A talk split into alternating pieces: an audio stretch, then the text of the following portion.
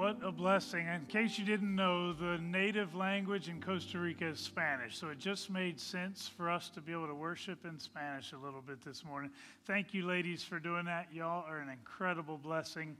And I am very grateful. This time next week, we will be dodging raindrops. You say, well, how can you be so confident? Actually, I went on the weather.com website this morning, the town that we will be in, which is in Turrialba, Costa Rica uh, for the next 15 days straight. There is an 80 to 100% chance of rain every single day. Uh, there are no sunny days this time of year. This is their rainy season, and we are very much looking forward to being there to be with them. We will come back looking like prunes probably because of all the rain, but uh, what a blessing it will be to go and to minister to the folks that are there.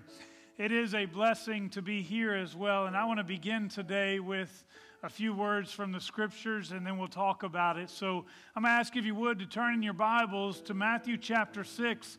Matthew chapter 6 records a familiar passage. It should be familiar to most of you because I preached from it not that long ago. But from a completely different perspective. Matthew chapter 6, we'll start reading today in verse 19. This is a passage that has been used often, but rarely to talk about what we're going to talk about this morning. Matthew 6, beginning in verse 19, reading through verse 33, and this is from the NIV today. If you have a different version, just read along with it and you'll be able to connect the dots a little bit more. So, this is what it says Don't store up treasures here on earth where moths eat them and rust destroy them and where thieves break in and steal. Store your treasures in heaven, where moss and rust cannot destroy, and thieves do not break in and steal. Wherever your treasure is, there your desires, the desires of your heart, will be also. Your eye is like a lamp that provides light for your body. When your eye is healthy, your whole body is filled with light. But when your eye is unhealthy, your whole body is filled with darkness. And if the light you think you have is actually darkness, how deep that darkness is. No one can serve two masters, for you will hate one and love the other. You will be devoted to one and despise the other. You cannot serve God and be enslaved to money.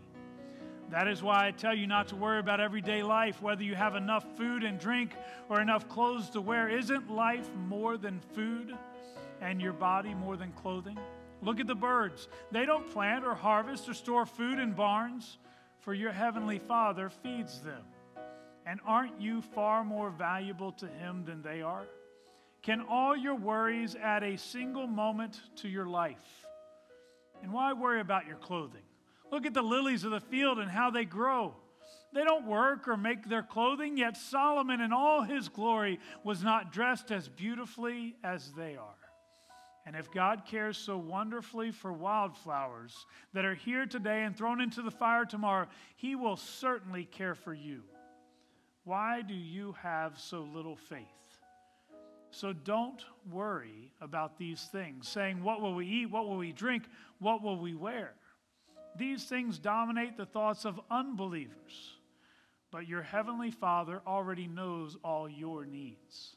Seek the kingdom of God above all else and live righteously, and He will give you everything you need. So don't worry about tomorrow, for tomorrow will bring its own worries. Today's trouble is enough for today. You've probably heard many sermons on this passage, but probably almost all of them have primarily been about money. In fact, as I mentioned, I did so recently, and when I preached on it, I did talk about money. There's reason for it. The passage addresses money. It talks about our possessions and it talks about provisions for daily life, and certainly money is a part of that particular passage. Yet there is a much bigger issue that is in play for this passage. In fact, as I look at this passage, I would suggest that money and possessions are actually a secondary issue. The real issue lies under the surface, and it's something that even those who have been a part of the body of Christ for many, many years will have to continually be aware of. But we'll get to that in a minute. Let me begin with a brief video clip. This video is an interview with one of the stars from a television show that most of you will be familiar with called Duck Dynasty, along with his wife. I'm going to tell you the video is about three minutes long, but I really want you to hear what they have to say.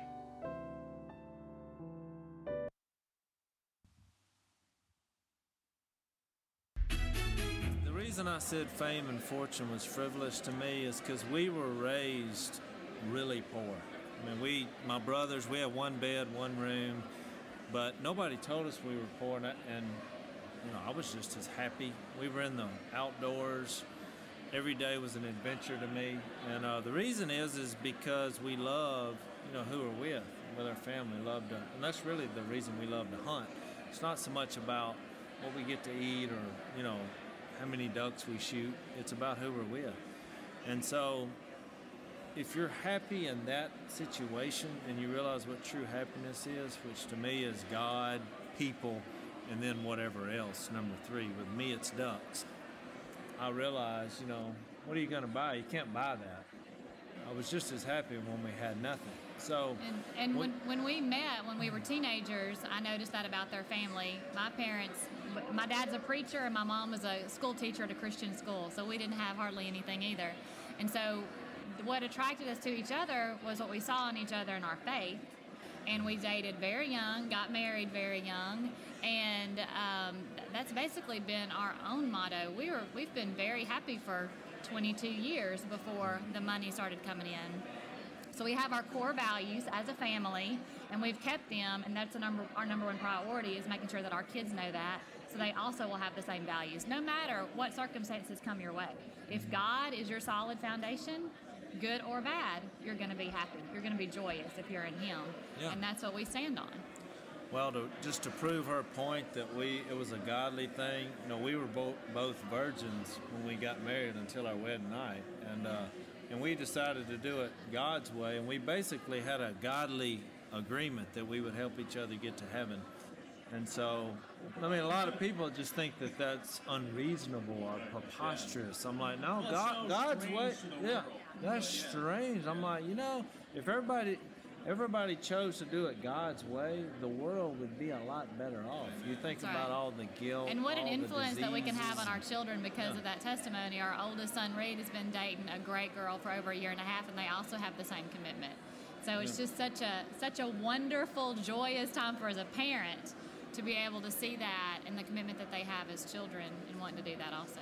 But it's a great testimony because we're like, look, we, we do this not because we're representing some organization. We do it because, because we trust in God and we believe His way is the better way in all things in life.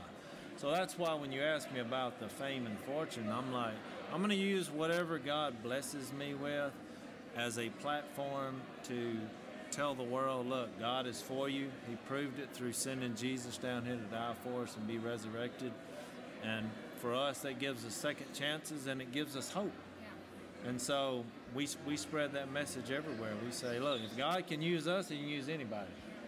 So uh, that's our story, and we're sticking to it. All right, now I got to confess, several years ago I got a costume for Halloween. And how often do you get to use stuff like that? So I was a little jealous of his beard. I see Jerry coming up here each week, and he's got all that facial hair, and then there's me. So I'm not really going to wear that for the rest of the service because I don't think y'all could actually take me seriously if I did. So I do appreciate their confidence and the ability to stand firm in who they are. As we look at their testimony that was shared there in that particular instance, we look at a couple of individuals who have made a determination that they will put all of their trust in God and God's ways. They have determined that God's way will always be the best way.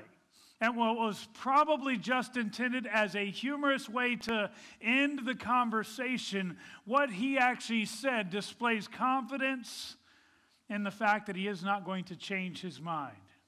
He said, That's our story and we are sticking to it. I wonder today is that your story? And are you sticking to it? I fear that there are very few in today's church that would be able to answer that question affirmatively. I went this past Thursday evening to an ordination service. Many of you remember Richard Smith. He was a part of our uh, church for a little over a year or so, did his internship with us. Incredible blessing to be able to walk with him along this journey. And I had the privilege of going and sitting in on the ordination service in Georgia this past Thursday night. As I participated in the worship and then listen to the minister preach, I couldn't help but wonder what our worship is truly about. I fear that in many cases we have reduced our worship to little more than a good show. That we've reduced our sermons to little more than a motivational speech with a few lines that can be taken out of it and put out on social media. I'm not saying that the Spirit was not in that particular service. But all the smoke and the dancing lights gave the impression that we were just there for entertainment rather than worship. No doubt there was incredible talent, but I wonder if there's supposed to be more to worship. Let me just tell you that if that's all that we are, then the church in its present health and its future is in grave danger. Our job is not to motivate or to entertain. Our job is to draw near to God and to introduce others to his magnificent love and grace. Now, guess what? You can have all the smoke and lights and still do that. I get it 100%. But for many of us, we have taken out the Spirit's presence in the way we do church. Our job is to get to know God so well that we become a reflection of Him, that others would look at our lives and say, That's what I need. When that happens, then we'll be the healthy church that will normalize godly character like we just saw in that video. Well, our passage begins by speaking of spiritual health. It talks about your eye being healthy or unhealthy. When it's healthy, it lets light in. When it's unhealthy, your body is filled with darkness instead.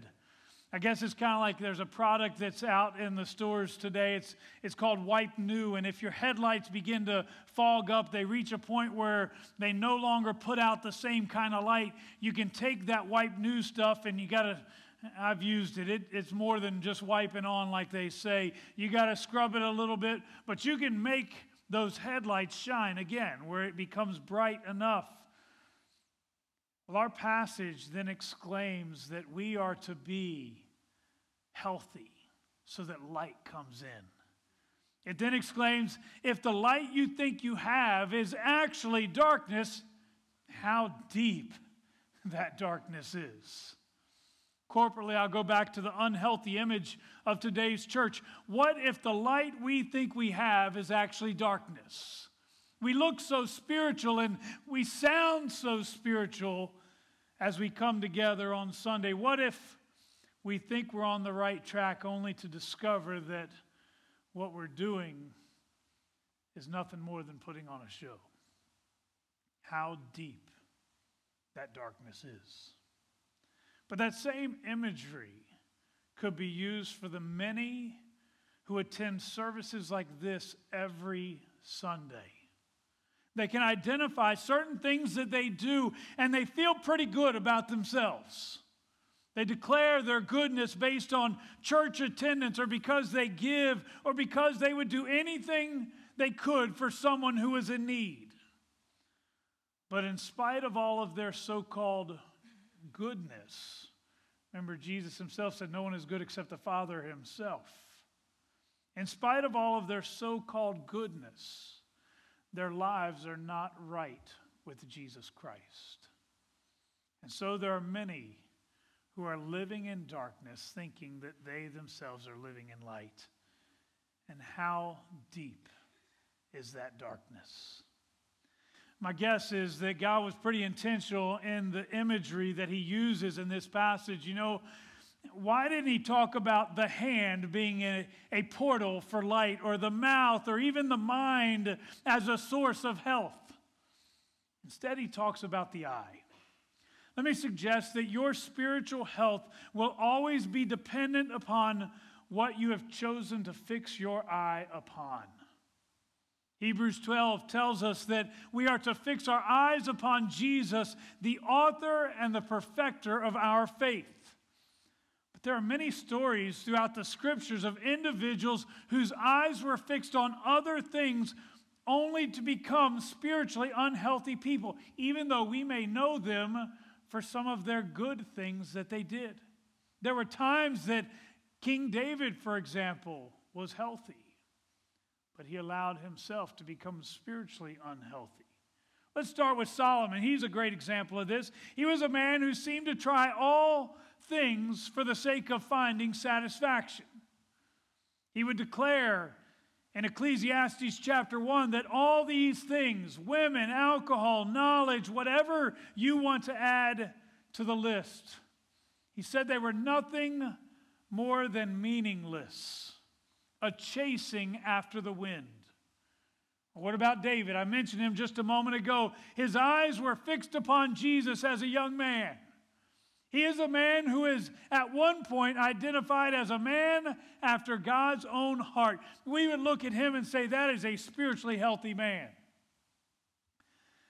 Yet there would come a day in David's life where he would fix his eyes upon a woman and upon his own selfish desires.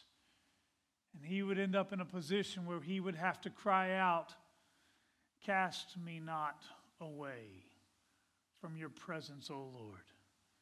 Take not your Holy Spirit from me. He knew that his eye being fixed on something other than God would carry great consequences. Know today that if you are to truly find spiritual health, you must begin by fixing your eyes on Jesus above all else. You may be really good you may do a lot of really nice things for other people. You may be able to identify other people's shortcomings very easily. Who cares? Unfortunately, there will be many really good people in hell. Your goodness will never make you right. But it is the grace of Jesus Christ that can transform your life. Our greatest hope of finding spiritual health will only be in Jesus Christ. What happens so often, though, is even those who have Jesus Christ get distracted. I even have theme music today. That's wonderful. Other things will come in. Uh, it's not like you can just make a one time decision. Hey, I'm going to make sure that I have my eyes fixed on Jesus. It has to be a daily decision that you will make sure that Christ is the center point of your life. Your eyes have to be fixed on not just the day that you kneel at the altar and surrender your life to Him, but every day moving forward. And there will be plenty of things that will try to grab your attention. It is a daily choice that's because it's so easy for us to let other things to creep into our lives, and then we're focused on those things instead. In fact, it's these other things that the rest of our passage talks about today. You can't entirely keep these things from happening around you. I wish you could. But what you do with them, when they do creep into your life, does matter. In Philippians 4 6, Paul instructs us don't worry about anything. Instead, pray about everything. Tell God what you need and thank Him for all He has done. In this passage we're looking at today in Matthew, it's Jesus speaking. It's a part of a great sermon, and Jesus is instructing us not to worry about anything, very similar to what the Apostle Paul has said. He says that we often get caught up in worrying about everyday life what we're going to eat, what we're going to drink, what we're going to wear. And what he's talking about is the fact that our eyes often become focused on other things. The worst part of this is the fact that nothing good ever comes from our worry. It's not going to add a single moment to our lives according to our passage. He goes on to challenge his audience with the question Why do you have so little faith? It's as if worry is being contrasted by faith. He is clearly saying that this is actually a faith issue. He even calls the audience out, saying that the way this is the way that non-believers act, not you. If you truly have put your faith in Jesus Christ, why does worry dominate your mind like this? Notice that he doesn't chastise them for being aware of the challenges around them. It's not a bad thing that they're aware. I was reading this week about the, uh, the Israelites as they were getting ready to go and attack Jericho. Was it a bad thing that they were aware that Jericho had huge walls? Of course not. It's good to know the challenge that awaits you, what you're going to face when you get there. But instead of focusing on the wall, they focused on the God who was able to overcome the wall. And at the end of a week, that wall was completely destroyed. You see, it's not a problem that they're aware of the challenges. The problem comes in when we become so focused on the challenge that we no longer look to our God who can overcome the challenge. Have a confession to make to you today. I struggle with worry sometimes. I would tell you that this has been probably one of the most difficult summers, time wise, and I confess, even worry wise. I was speaking with the staff this week. In the 25 years of ministry, this has probably been the busiest summer that we've had as a church. Now, some of that has been really good and encouraging stuff. Uh, I think we had 16 kids give their heart to Vacation Bible School, to Christ in Vacation Bible School this year. That's a great thing. It's something that we ought to celebrate. Tell you the truth, it takes time to get stuff done. I didn't do a whole lot with it, other people did. But I'm sitting back thinking, man, I, I really need this to go well, and it did. And, and that's a great thing. There are other things that have been really good as well, but there have been some other things that have not been as enjoyable. In fact, it would be accurate for me to describe some of it as quite stressful. And it might be fair to say that at times I've been worrisome, only to have God turn my struggles, my concerns into something good. Let me give you two examples of it. The first one we've already talked about just a little bit today uh, in regard to this fundraiser lunch that we're going to have this afternoon. A couple weeks ago, as our mission trip began to draw near, we realized that we were not yet at our goal of basically having it fully funded. And it began to weigh on me. As I mentioned earlier, we were $3,681 from our bare minimum goal. So I made a few phone calls. We set up a fundraiser lunch. We had somebody who agreed to pay for the lunch. We had someone who promised to match whatever was given for the first $1,500 that came in. To me, that's a lot of money to be raised in one day, but at least at that point we had a plan in place. The Lord had provided a way. The Lord didn't need my intervention, and He didn't need my worry. That fundraiser became irrelevant past Tuesday, I had someone call me, said, uh, Pastor, um, how much do you guys need to raise for the mission trip? I said, Our goal right now, we need $3,681. The individual responded, Well, who do I make a check out to? And I, I said, Well, make it out to the church. And they, uh, I, I said, Well, are you talking like a couple hundred dollars? No, I'll just do it for 4000 and God had provided for the need that we stressed over. All of the worry that went into that on my part was completely useless. We have a God who was already in control. A second issue this summer has been in dealing with the city of Clemson. Although our church has been very intentional to partner with the community throughout the five years that I have been here, there have also been some points of tension specifically regarding promotion of church events. That should be a good thing, should be an easy thing. But according to a local sign ordinance, churches were not allowed to advertise with any type of banner for more than two weeks per year. So let's use our church as an example this year. In January, we changed our service time schedule. Um, we had to promote to let people know that we had new service times. So for two weeks, we put a banner out front that actually advertised for our, our new service times. What that means is at the end of those two weeks, we're done. We can't promote anything else for the rest of the year. So we didn't advertise for Easter. We didn't advertise for our sunrise service or anything like that. But I will say that we pushed the envelope a little bit with Vacation Bible School. We laugh, but the result was a citation from the city of Clemson with a $500 price tag on it.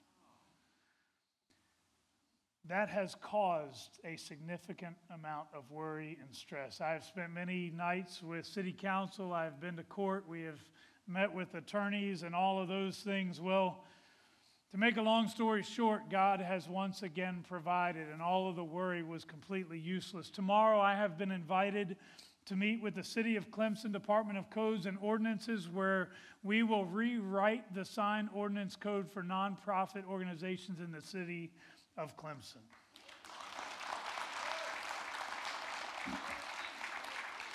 That means that this thing that I have been worried so much about has actually become God's tool to not only help our church, but to help other churches as well. To more easily get the word out regarding ministry opportunities for our city. What was the value of all of that worry? God already had everything under his control. You know, I wish I could say that you'll just be able to shut off the struggle of worry, but it's still going to happen. Know that when worry begins to settle in, we have a God who is more than able to take care of us. This passage is not about money so much as it is about where we place our faith. And knowing that when challenges come our way, when it looks like there's not enough money in our account, when there is an organization that is standing against us, our first response ought not to be to go to fear but rather to go to Christ, who is able to make us victorious. For so many of us, we have spent our time worrying about what tomorrow might hold when it's Jesus Christ who already holds tomorrow in his hand. My challenge to you this morning is that you will place your faith solely in him and that you will know that He is there to provide and He will never come up short. I'm not telling you He's always going to do things the way you want Him to. I'm not telling you that it will always be easy and there won't be these things that we do worry about. But I'm telling you that when we turn to Him, He is more than able to turn it into something good. What I look at in this passage is very clearly God providing peace.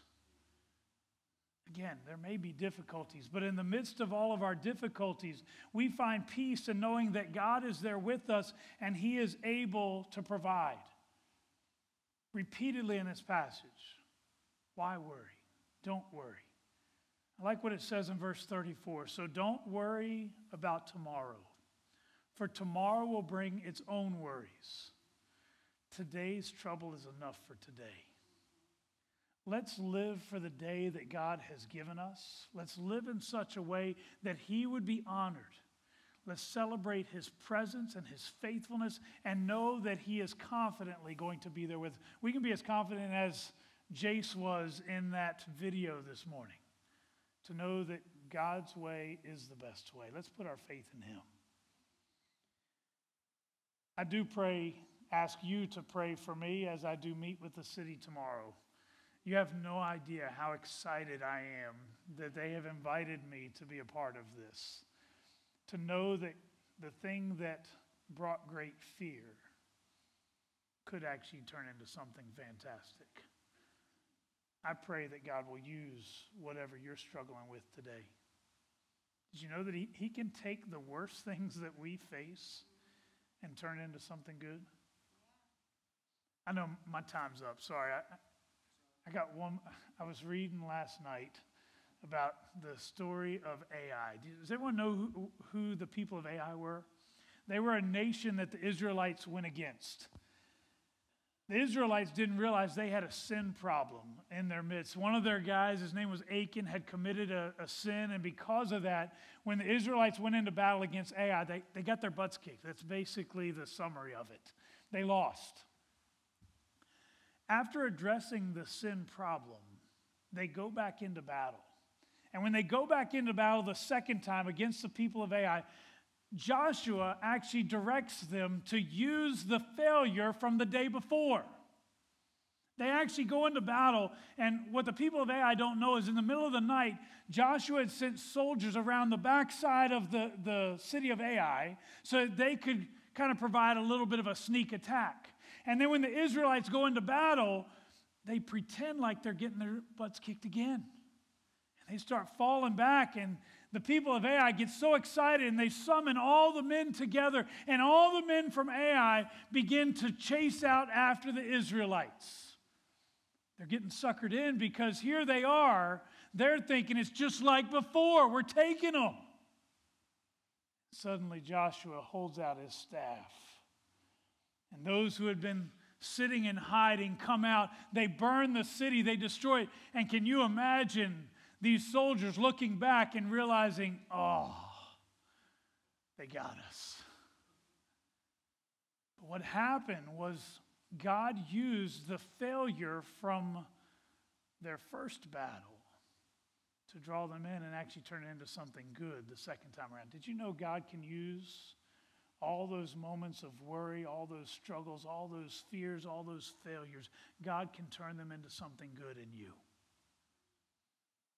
I don't know the things you worry about today, but I know that my God is able to take every one of them and turn into something amazing if you'll allow Him. I'm asking if you would bow your heads with me. Father, as we come before you, we are grateful for your grace. Too many times we have become so focused on everything else We've become so distracted by the challenges we face, the walls that are in front of us. And because of that, we have taken our eyes off of you. Father, I pray today that whatever challenges we may face, that our eyes would be fixed on you and you alone. Help us not to be enslaved by worry, but when worry begins to pop up its ugly head, let us turn more intentionally to you where we can find true peace and redemption. Father, I do pray for those who will be going on the mission trip. Pray that your anointing would be upon each one, but I pray that your anointing would be upon each one here today.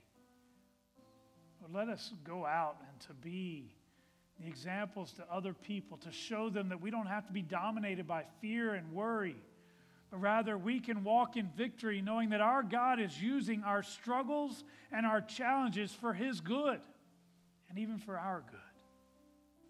Father, I pray that you would allow us today to find a peace that passes all understanding. May you be honored as we walk these journeys. In Christ's name we pray. Amen.